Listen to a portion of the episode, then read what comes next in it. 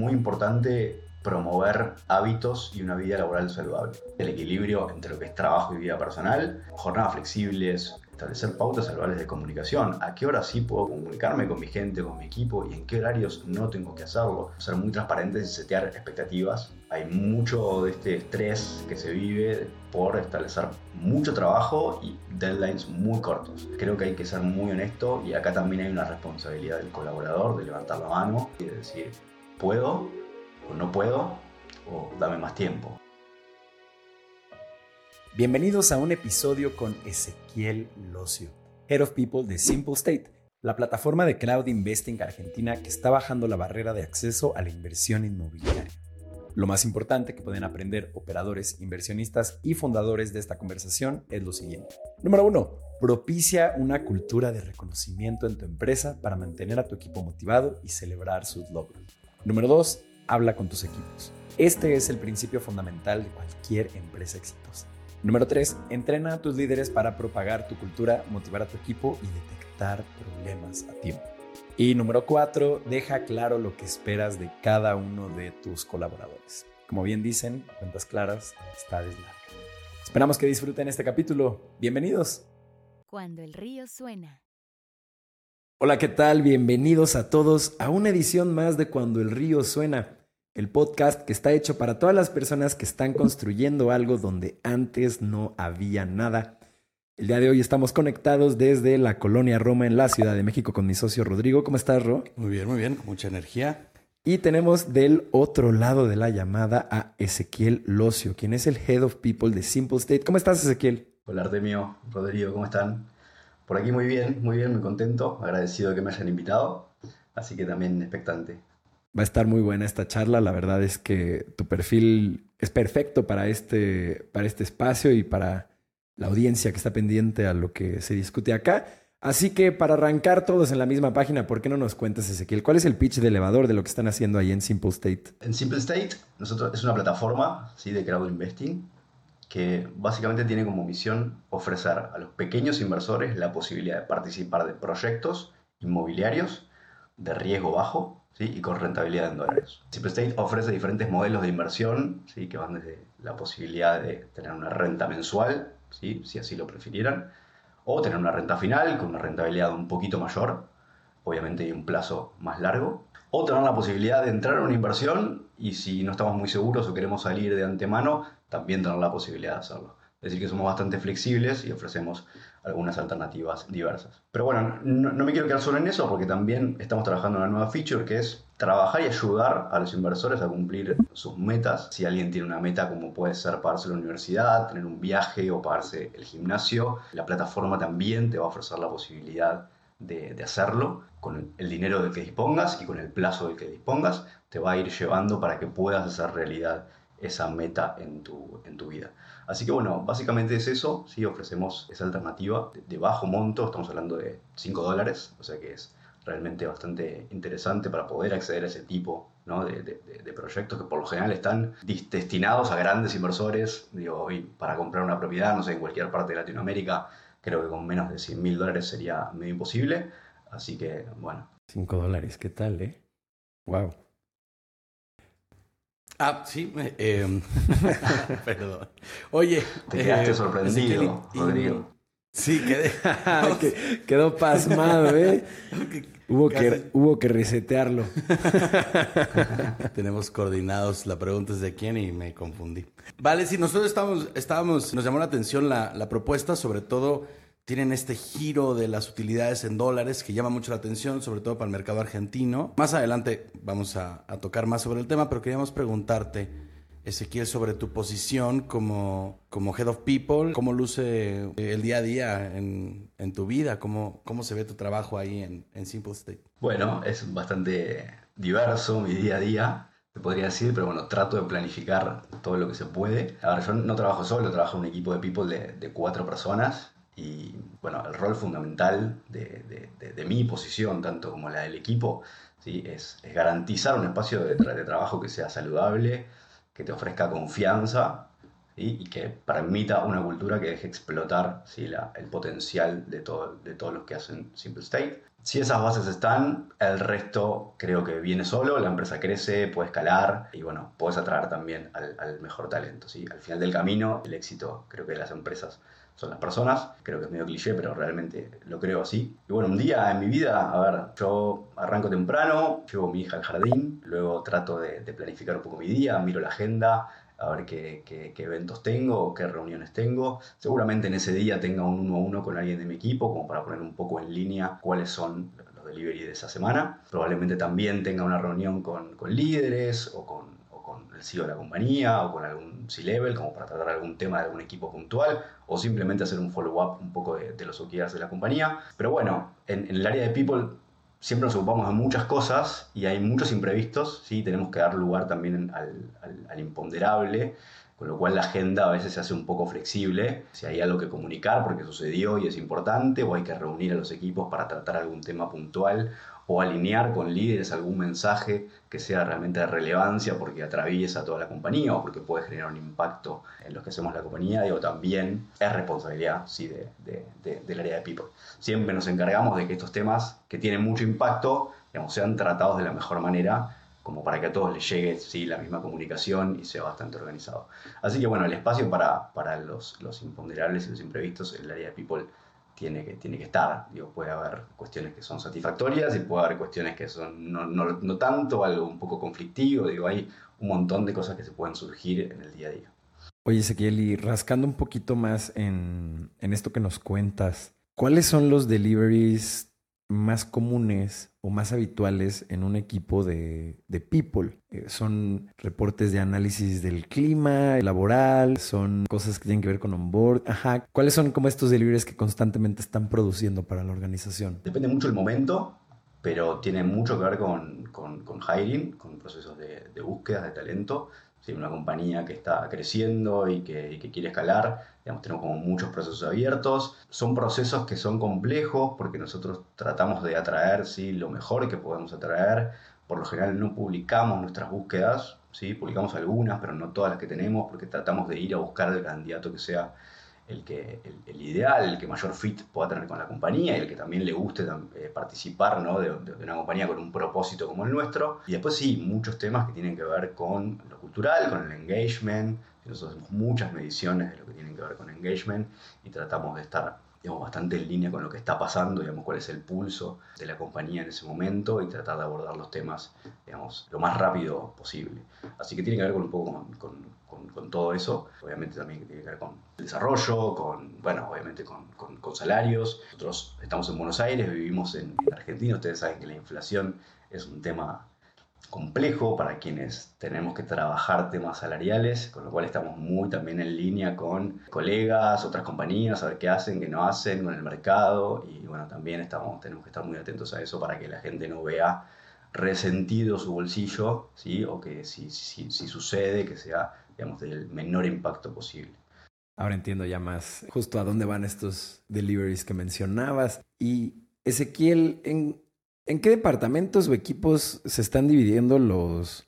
Vimos ahí en LinkedIn, me parece que tenían más de 60 colaboradores en este momento en, en su equipo. ¿Podrías darnos una pequeña radiografía de cómo están los departamentos de la empresa? Sí, sí, como no. Sí, somos poco más de 60. Cuando yo arranqué creo que éramos 30, 30 y pico, así que fuimos creciendo lento, pero, pero, pero parejo y sin pausa. Hoy el equipo de Simple State se divide en, en varias áreas, si bien no somos muchos, tenemos un área de finanzas, bueno, que maneja todo lo que es obviamente la parte, la parte de caja, que es muy importante para una compañía de, de, inversiones, que tiene que ver la seguridad de eso. Tenemos un área de producto, ¿sí? también central en la empresa. Hoy cuando entran a la plataforma Simple State, todo lo, todo lo que vean está diagramado por, por, por el área de producto, muy importante. Luego tenemos un área de marketing, ¿sí? que se ocupa tanto de, del brand, de cómo digamos, aparece Simple State en los medios, bueno, obviamente de manejar todo lo que es nuestra imagen de marca. Otra área de customer, trata de, de, atender y solucionar todo lo, que surja y lo que necesiten los clientes. Luego tenemos un área de, de growth y acquisition y, y, lo que llamamos BI, que bueno, se encarga de todo el, crecimiento digital, tanto de clientes como de, como de revenue de la compañía. El área comercial, un área comercial que atiende tantos canales más tradicionales, canales que tienen que ver con negocios por ahí más B2B o algunas alianzas, estrategias como tener con otras empresas. y también un área de farming que busca ¿no? atender también a esos clientes que ya están y ya son parte de Simple State. Y bueno, por supuesto, pues el área de people, donde bueno, ahí nos encargamos tanto de atraer ese talento, de desarrollarlo, de gestionar la cultura de la compañía y bueno, después también de las áreas más duras como tiempo ser payroll, parte administrativa, las licencias y todas esas cuestiones. Buenísimo, Ezequiel. Gracias por la radiografía que siempre nos ayuda mucho al principio, justo de la entrevista, a entender bien un poco cómo funciona la, la, empresa, ¿no? Y, y un poco imaginarnos cómo mueven sus recursos eh, para contextualizar el resto de las preguntas también. Y luego, porque también muchos de, nuestro, de nuestros seguidores pues tienen otras, otras organizaciones internas, ¿no? O sea, cada startup dependiendo de su propio camino y de sus intenciones, cómo están formadas por dentro. Entonces, pues siempre es muy interesante comparar estas organizaciones con, con otros invitados que tenemos, ¿no? Sí, y, es, es, una información que no suele estar a simple vista. Algunas compañías lo tienen en, sus, en sus plataformas, pero no todo el mundo tiene su organigrama a disposición en compañías, startups y tecnológicas, probablemente eso cambie, digamos, muy rápidamente, con lo cual también es difícil mantenerlo. Pero, pero sí, está, es, es una información súper valiosa e interesante. Claro, y, y, también, Ezequiel, pues queríamos preguntar algo que probablemente sea de las preguntas que más les hagan en espacios de fusión, ¿no? Y justo nos estábamos preguntando nosotros también cómo es que llegaban ahí, es cómo consiguen pagar sus retornos en dólares, esta cuestión que es tan valiosa pues para el mercado argentino, porque nos, imaginábamos, bueno, ¿en qué punto convierten, no? Porque ustedes reciben fondos, ustedes reciben fondos en, en pesos argentinos, aunque también en, en, otras divisas probablemente.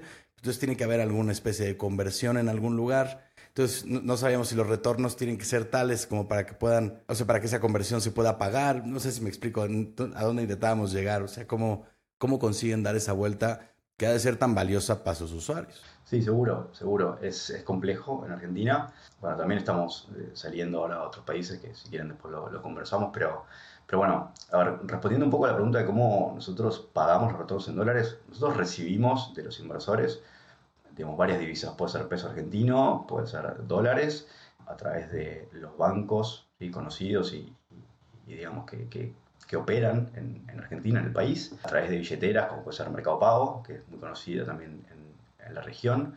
Eh, y bueno, se da la conversión, digamos, a un dólar ladrillo en un mercado que es también es, un, es un, dólar que se opera, digamos, muy, de manera muy, muy, conocida, digamos, en el, en, el, mercado. Y después la rentabilidad se da, digamos, o el pago de los retornos a, los inversores va a depender mucho del modelo en este que yo les comentaba, en el que quieras invertir. ¿sí?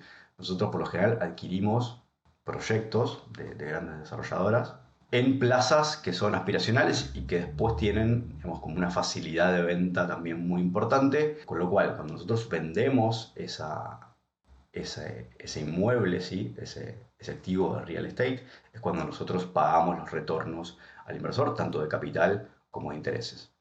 Eso para un plazo de renta final, si te puedo decir. Si, elegiste una renta mensual, bueno, tu participación va a ser de las ganancias del alquiler de esos inmuebles, ¿sí? Entonces nosotros ahí devolvemos esa renta mensual y el capital seguramente más adelante. A mí me queda una pequeña duda. En el momento en el que alguien hace una aportación en cualquier otra divisa que no es dólares, en ese momento se capta el valor de esa aportación en dólares para poder después hacer la computación del retorno pues de una manera mucho más sencilla? ¿O dónde sucede esta conversión? Esa conversión es, instantánea, ¿sí? al momento depende del tipo de cambio del dólar que se opera en el país, pero es en el momento. Excelente, bien. Creo que ya estamos claros, sí, ¿no? Sí, sí, ¿no? Y, ya nos hace sentido además cómo se protege el dinero al dolarizarse, ¿no? Aunque haya que hacer esa conversión inicial para de cómo aportar el capital. Que en realidad pasa, pasa todo el tiempo en, en Argentina. No creo que tanto en otros países que por ahí tienen monedas un poco más estables o que el dólar no es tan relevante, pero, pero hoy pasa con, con, muchas cuestiones, con muchos instrumentos en Argentina que operan a través del dólar y ese mecanismo de conversión es instantáneo. Excelente. Y regresando al tema de People, Ezequiel, queríamos preguntarte, ¿cuándo crees tú que es buen momento, cuándo es el momento para dejar ir a un colaborador que tal vez no está haciendo fit cultural con la empresa o ni siquiera quiero tirar justo posibles excusas porque preferiría que vinieran de tu lado. Bien, muy... Es un punto muy interesante este porque, digamos, siempre es algo que nos atraviesa a toda la gente de people o cualquier persona que tenga un rol de liderazgo en algún momento de su carrera, que no es un momento grato, pero sí o sí hay que atravesarlo y me parece que está bueno que se, que se dé sobre la mesa porque está bueno prepararse para eso. A ver, yo te puedo mencionar, digamos, algunos momentos en los cuales, bueno, hay que ir, hay que dejar ir a una persona o hay que desvincular a una persona. La primera puede ser si la persona no performa bien, si la persona no está trabajando bien, pero para eso antes hay que tener mecanismos muy claros y muy calibrados para garantizar que esté bien comunicado cuál era el rol de esa persona y qué se espera de esa persona. Y también un mecanismo de medición de por qué esa persona no performó bien. ¿sí? Acá la transparencia es como, es como la reina para que después no haya problemas ¿sí? en, esa, en ese proceso de vinculación. O sea, mucho menor. Un buen proceso de, performance review, esto puede hacer que que sea mucho más, mucho más sencillo. Eso te va a permitir establecer un espacio de feedback donde puedas digamos, darle a la persona las razones por las cuales esa persona no, no, no está trabajando bien, darle un espacio para que mejore también. Y si eso no termina sucediendo, bueno, ahí llega el momento de esa desvinculación. Después hay otros, otros momentos, como puede ser lo que nombraste, si una persona no tiene fit cultural con la empresa. ¿sí? Y esto es sumamente importante, sumamente importante. Y no, y no pasa en, todas las compañías. Hay muchos casos de gente que performa muy bien, pero que tiene una personalidad un poco conflictiva, de mucha queja, que no tiene los valores de la compañía o que está transmitiendo todo el tiempo en el pasillo de las oficinas este malestar. ¿sí? Y esto pasa por lo general en todas las compañías y no necesariamente porque, digamos, porque la empresa se la agarre con esa persona, simplemente, bueno, es, un poco la personalidad que tiene, que tiene la gente. Si no hay fit cultural, tarde o temprano, ese foco de problema para la empresa es un foco de problema y, hay que atacarlo. Así que es muy importante identificar esto, digamos, en lo posible si puede ser antes, siempre digamos, más temprano que tarde mejor, antes del ingreso de la persona, establecer un mecanismo ahí de, de, evaluación de fit cultural y si no tuviste la oportunidad de hacerlo, bueno, tener mecanismo también para luego poder evaluar esos temas. Nosotros, por ejemplo, lo tenemos dentro de nuestra performance review. Hay una vertical muy fuerte que tiene que ver con la cultura, la evaluación de la cultura. Sí, porque, porque para nosotros es tan o más importante que cómo performas después o cómo logres tus objetivos. 100%. Ahí, perdón, nada más para... y a todos interrumpiéndonos, ¿no? Pero nada más para, para ilustrar ahí un poco ese punto y de cómo es ¿Cómo puede tomar tanta relevancia hablando desde la experiencia personal para la gente que nos está escuchando? Nosotros en todos nuestros procesos de contratación siempre hay un último filtro en el que Rodrigo y yo, que somos los fundadores del negocio, nosotros no estamos en esta posición de una startup donde tenemos que crecer de repente de una manera acelerada. Somos también dentro de todo un equipo pequeño de menos de 25 personas y eso nos permite que en todos los procesos de contratación el último filtro es una charla de una hora o que se puede extender incluso más, que es de todo y nada, donde realmente solo nos sentamos a platicar y a conocernos, a ver qué te gusta, qué piensas de X o Y cosas respecto a eso que dijiste y ir jarando un hilo. Y al final del día sentimos en el estómago si esta persona puede entrar o no en el equipo. Y ahí no hablamos de su rol, de cómo trabaja en equipo, ni intentamos hacer marañas psicográficas para ahí ver si están locos o no. Realmente es dejarnos ir y ver cómo se siente después de tener esta conversación. Y eso es lo que nosotros desde nuestra humilde opinión es el filtro de cultura, justo. Yo, justo agarrándome de ahí, eh, Ezequiel, te quería preguntar, ¿cómo miden esa alineación cultural ya en el, o sea, a lo largo del tiempo, ¿no? Decías que hay un filtro en este performance review específico de, cultura. Mm. Sí, nosotros en primer medida tenemos pilares culturales, que somos, por ejemplo, nos, nos hacemos llamar Simple Stars, nosotros somos queremos que todos sean abanderados de la compañía, tanto dentro como fuera. Sí, es muy importante para una compañía, sobre todo en una etapa muy temprana donde está construyendo su marca, que todos los que hacen, que todos los que trabajan ahí puedan salir a gritar al mundo dónde trabajan y qué es lo que hacen. Después, que sean team players, que tengan ownership y que tengan y que sean investor centric, digamos. Esos son nuestros nuestros tres pilares fundamentales. Y de ahí se desprenden, digamos, un montón de preguntas situacionales que nosotros evaluamos en esa performance review, ¿sí? que cada líder evalúa sobre su... Órale, que es como, imagínate que está sucediendo esto, ¿tú cómo actuarías? Un poco este tipo como de preguntas. Sí, sí, o del estilo, bueno, es una persona que participa activamente de todas las reuniones a las que se cita la compañía, es una persona que interactúa en las redes cuando nosotros publicamos algo en las redes o no. Va, va un poco por ese lado, también con las cuestiones de, normas de convivencia, digo, si es una persona que respeta a sus pares, si llega a horario a las reuniones, en fin, digamos, hay un montón de, cuestiones que, se evalúan y sobre eso, digamos, hay una nota y, es parte de tu evaluación. Sí, porque es, porque es complicado, ¿no? Vamos, hay, algunos indicadores que son fáciles de seguir, otros que son más complicados, ¿no? De evaluar un poco en el día a día o que es más difícil, o que son un poco más abstractos, ¿no? Es más difícil, por ejemplo, medir la actitud de una persona al contestarle a sus compañeros de trabajo, ¿no? Porque puede estar ahí muy en la línea, pero ser lo suficientemente molesta para causar estragos en el equipo, ¿no? Terminamos una, una entrevista hace, hace unas horas de um, Erudit, Erudit, ¿no? Ay, el acento no se está.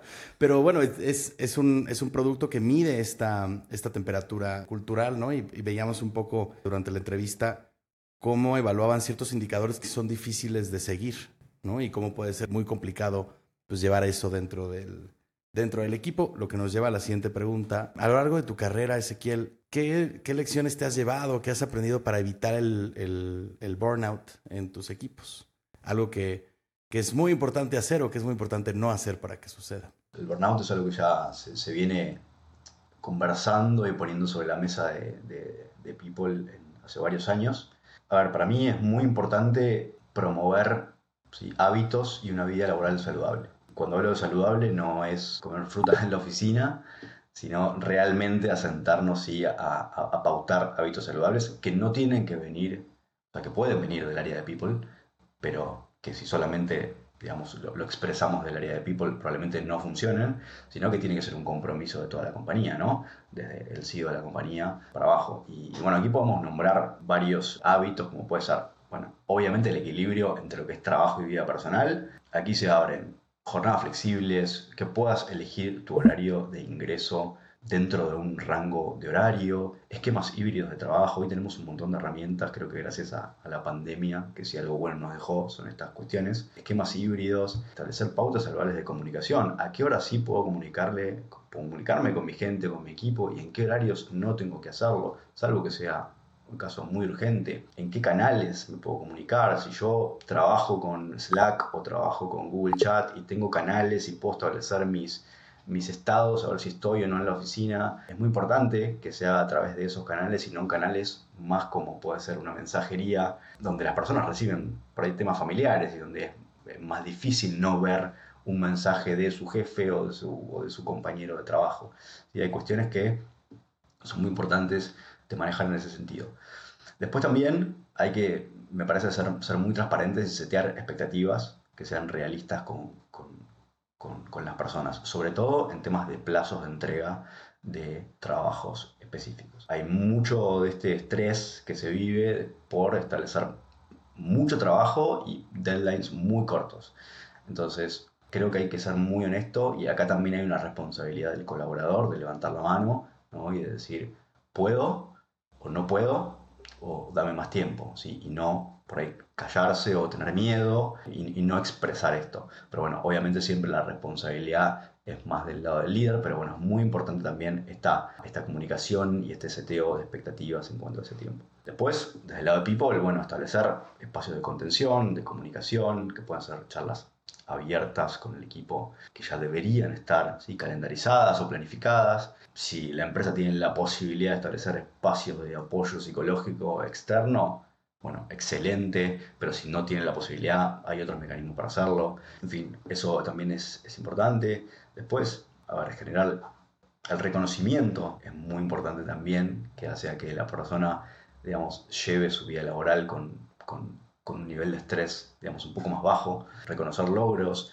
celebrarlos, eh, ya sean pequeños o grandes, de todos los niveles de la organización, sean de un equipo o de una persona, si es por trayectoria, si se recibió en, la universidad o si sacó una buena nota en un examen, lo que sea, me parece que reconocer, establecer una cultura de reconocimiento, que se reconozca por sus pares, por sus líderes, por people, digamos que eso puede haber un canal, nosotros tenemos un canal donde comunicamos estas cosas. La comunicación es muy, es muy importante también. Y después creo que tal vez lo, lo más importante de todos para, para tratar de, de, mitigar este burnout es entrenar a los líderes. Hay muchos hoy chicos jóvenes que tienen posiciones de liderazgo a edad temprana, donde a mí por lo menos en mi carrera digo, nadie me enseñó a ser líder, es muy difícil que te enseñen a ser líder, ser líder, dirigir personas, se gana un poco con el tiempo y con la experiencia. Y es muy importante desde el área de people entrenar a esta gente, darle todas las herramientas que necesitemos para que puedan identificar cuando un empleado necesita contención, cuando un empleado tiene un problema en la empresa cuando tiene una situación que puede ser conflictiva o estresante para esa persona también fuera de la empresa, que no puede llevarle a que no tenga la cabeza digamos, fresca para, para su trabajo. Y bueno, este líder tiene que poder identificar esto y poder, bueno, también levantarnos la mano a nosotros de People para que podamos intervenir. Y bueno, tiene que ser promotor de todos estos hábitos saludables, ¿sí? Ya como decía antes, tiene que haber compromiso de esa, de esa, de esa línea media o de esos, de esos supervisores, coordinadores, team leaders, managers, lo que sea, como se llamen, es fundamental. Creo que este fue un gran momento de este capítulo porque además de que nos diste muchísimos bullets que aquí anoté, puede salir de aquí una guía súper concisa de 10 cosas para evitar el burnout en tus equipos y poner todo esto en un contenido que toda la gente pueda entender en redes sociales. Ni más que agregar, la verdad es que estuvo fenomenal. Yo creo que es un gran momento para irnos al corte de este capítulo. Les recuerdo a toda la gente que nos está escuchando que en cuandoelriosuena.com ustedes pueden suscribirse a la newsletter de este programa Publicamos capítulos todos los lunes y si están suscritos a esta newsletter, nosotros nos encargamos de recordarles y de pasarles un poquito de información respecto a qué es lo que estamos teniendo en esta mesa de conversación semana con semana. De igual forma, Rodrigo y yo queremos pedirles con el corazón en mano que si conocen a cualquier operador, fundador o inversionista de una empresa de tecnología, háganle llegar este recurso, por favor. Los estamos buscando y está hecho para todas estas personas que estamos construyendo desde este frente tecnológico en Latinoamérica. Regresamos. Estás escuchando Cuando el río suena, un podcast de conversaciones con agentes expertos y emprendedores del mundo digital.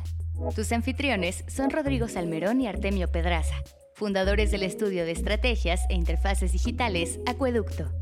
Para más información, visita cuandoelriosuena.com. Si encuentras valioso este podcast, por favor ayúdanos a compartirlo con un amigo o síguenos en Spotify o iTunes. Muchas gracias. Regresamos con Rodrigo y Artemio.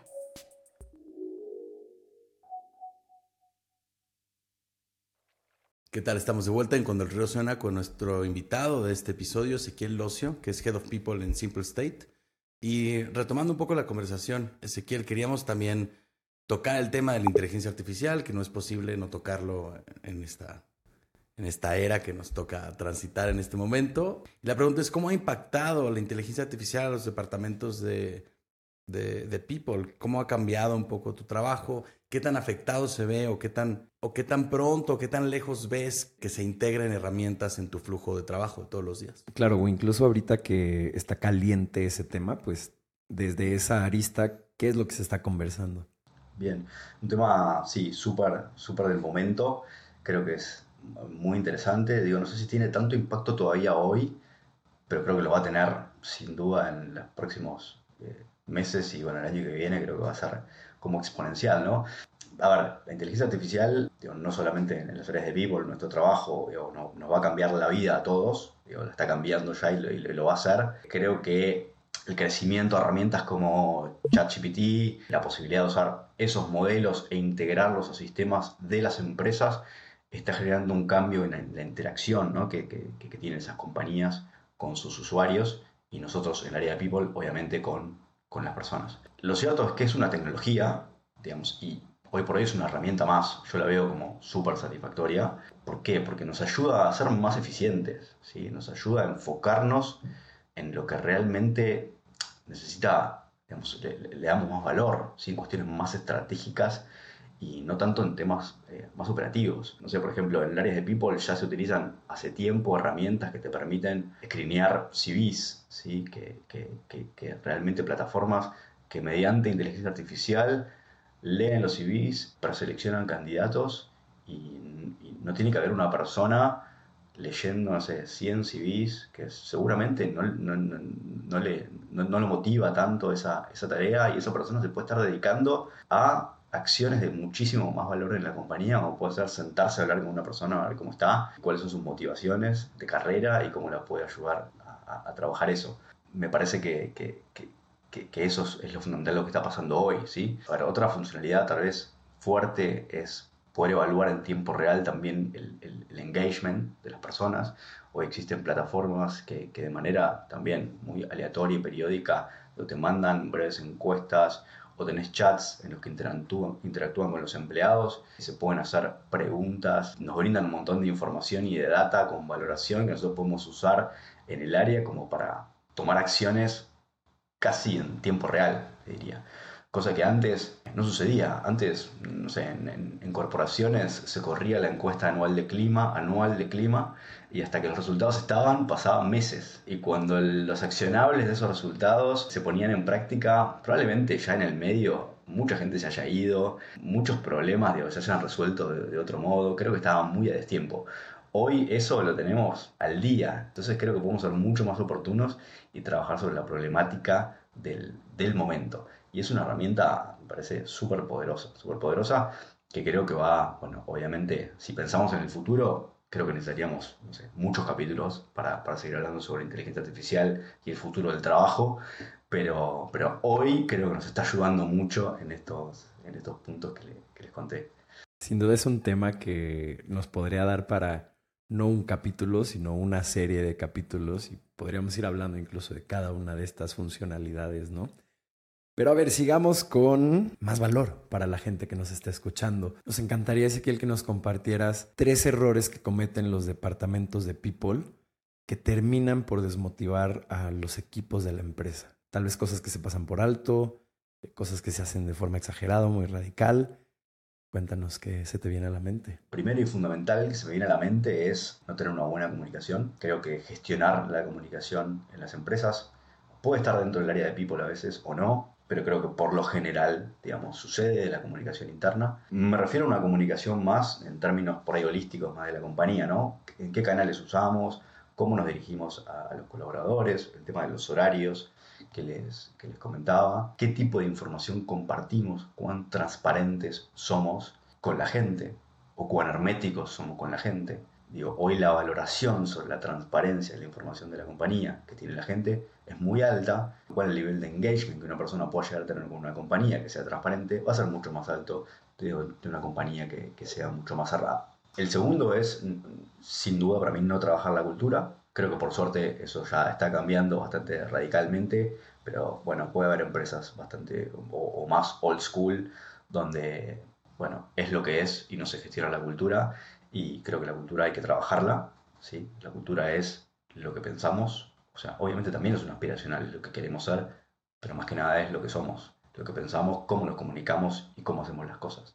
Entonces, eso hay que trabajarlo para llevarlo hacia el lugar donde queremos, desde que antes que ingresa la persona, en el onboarding, durante la vida laboral de las personas y también, ¿por qué no?, cuando se les toca irse, ¿no? También, eso hay que, hay que trabajarlo. Generar esa identidad, ¿no? Que, la persona se identifique con lo que hace, con, lo que, con el propósito de la compañía, con sus pares, bueno, todo eso se, se trabaja. Bueno, no, no, no hablar con las personas, ¿no? Me parece que no establecer espacios para hablar, y, y ya no hablo de esa comunicación que hablaba antes, sino sentarse a hablar en particular, por ahí enfocarse en temas más generales o políticas que aplican a todos los empleados y no pensar en qué le pasa a la persona en puntual, en particular, digo, sentarse a hablar con una persona, generar espacios de confianza donde la persona te pueda contar cómo está con, con, con, la empresa, con su carrera o cómo está en su ambiente fuera, creo que también es, es fundamental y genera muchísimo, muchísimo compromiso con, con, la gente.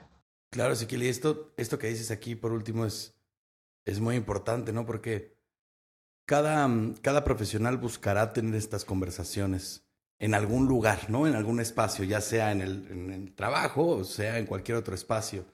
Y el hecho de uno abrir como organización esos, esos momentos y esas conversaciones, pues permite que, o sea, de forma natural, el desarrollo que tiene este profesional, pues pueda uno ver que tanto se alinea con lo que está sucediendo, pueda uno apoyar al empleado con cuestiones que le pueden hacer falta en materia de recursos, en materia de crecimiento profesional, claro, y sin hablar de el clima y el ambiente y qué tal se lleva con todos, o sea, hay, que meter la mano en algún lugar porque algo está fallando, ¿no? Pero este apoyo profesional, pues se puede también interiorizar como, como parte del departamento, ¿no?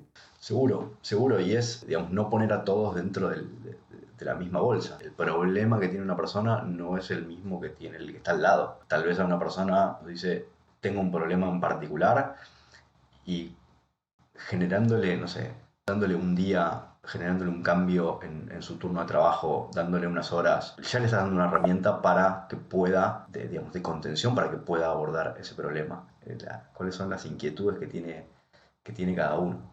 Eso es bien importante, ¿no? Y es una lección que nos hemos llevado de la gente que ha venido de People a este espacio, el que tienes que evaluar individualmente a cada uno de los trabajadores, ¿no? Y cada uno tendrá sus propios objetivos, sus propios dolores, sus propias fortalezas y debilidades.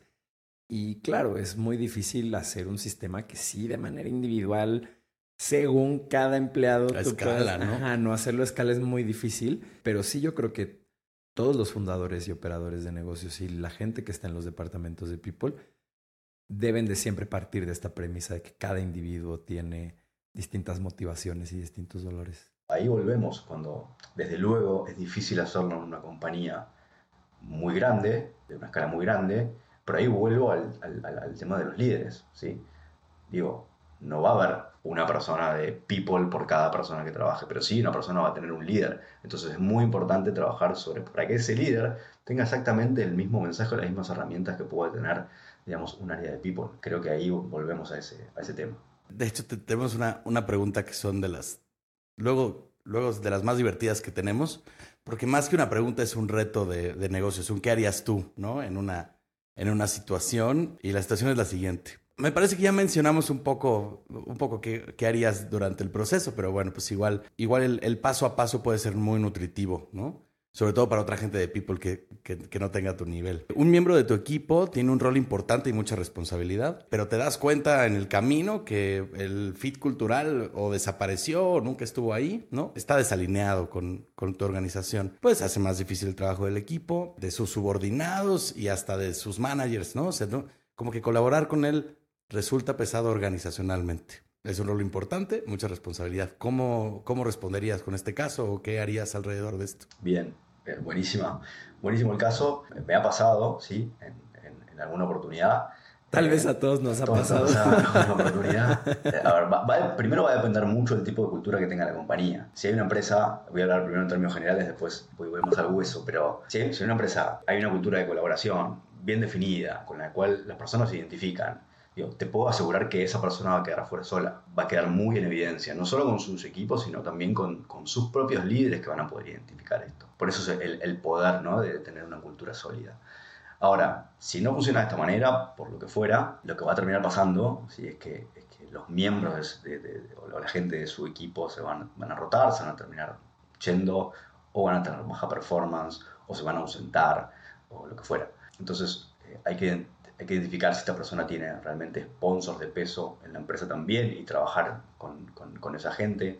Digo, a veces los líderes de, esa, de esas personas importantes no, no tienen ¿no? esa sensibilidad de ver qué le está pasando a sus equipos, sino que solamente por ahí ven bueno, como cuál es su performance, cuáles son sus objetivos, los logra, no los logra, me trae el revenue que quiero, no importa cuál es el, costo, y bueno, ahí hay que atacar un poco más arriba también. Pero, pero bueno, yendo un poco más al hueso, a ver, lo que, lo que yo hago, o lo que más me funciona, obviamente, en primer lugar, siempre iniciar un espacio de conversación privada con esa persona y si puede involucrar a su líder directo también. Si tienes de vuelta un buen proceso de, performance, eso te va a ayudar mucho. Digo, si, si, si tengo una herramienta para medir la, la, la, cultura de esa, de, de, esa, de esa persona, ya voy a tener data como para saber si esa persona está performando bien o no. En esa, en esa evaluación, bueno, hay que establecer, en esa conversación, ¿sí? hay que establecer cuál es la problemática, qué se necesita que se cambie y en qué tiempo se necesita que se cambie.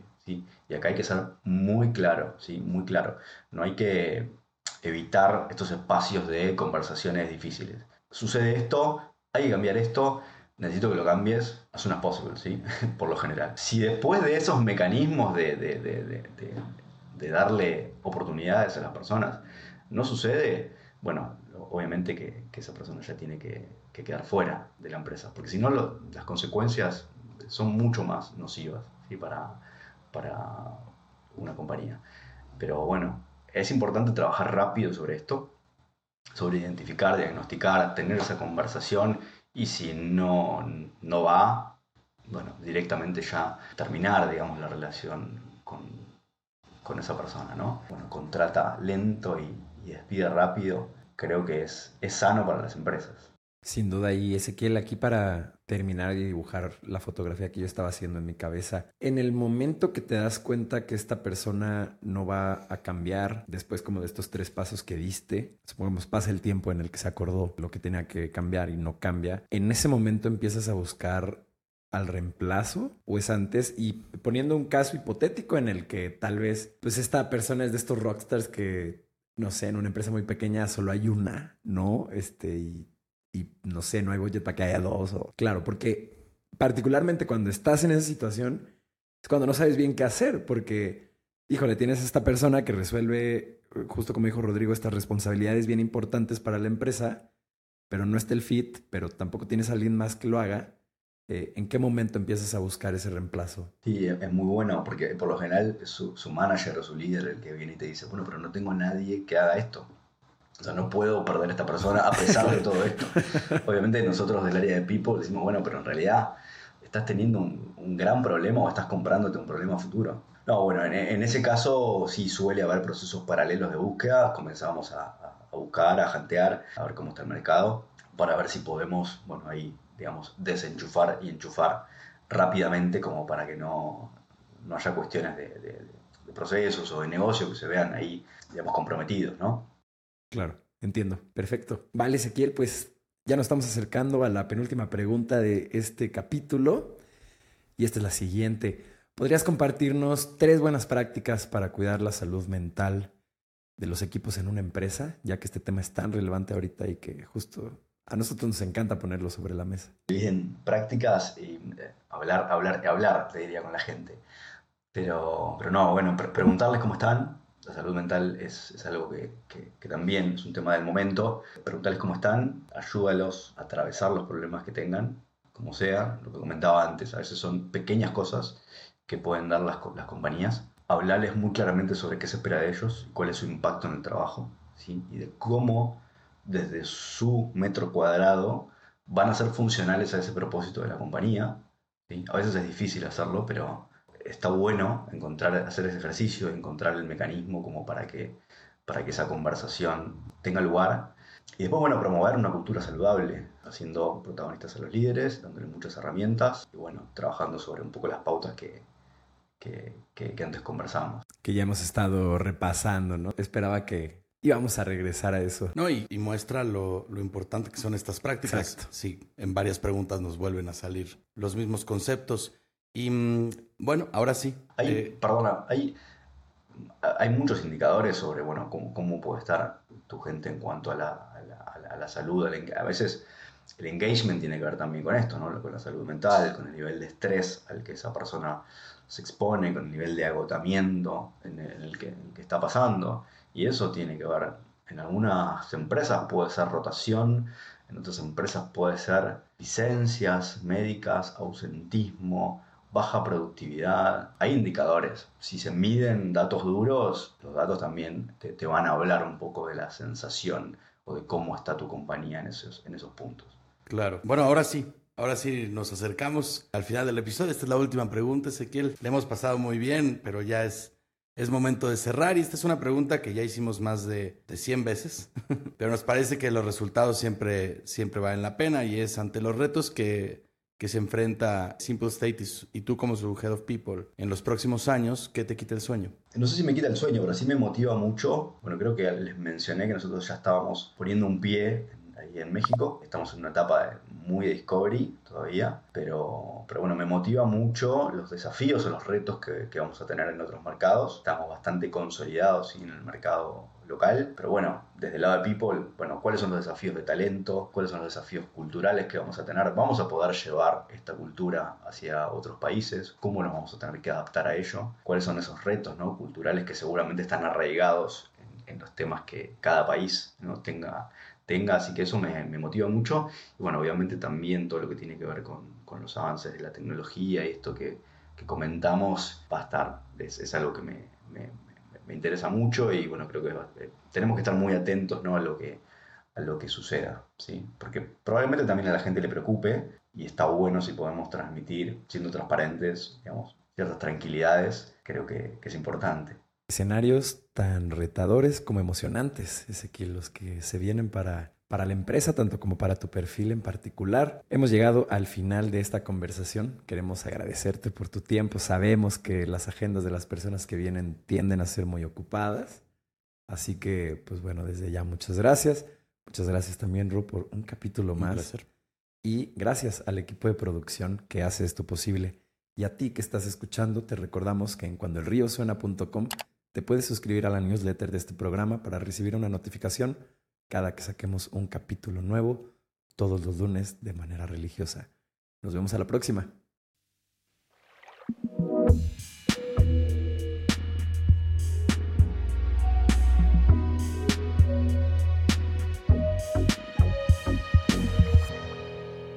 Cuando el río suena.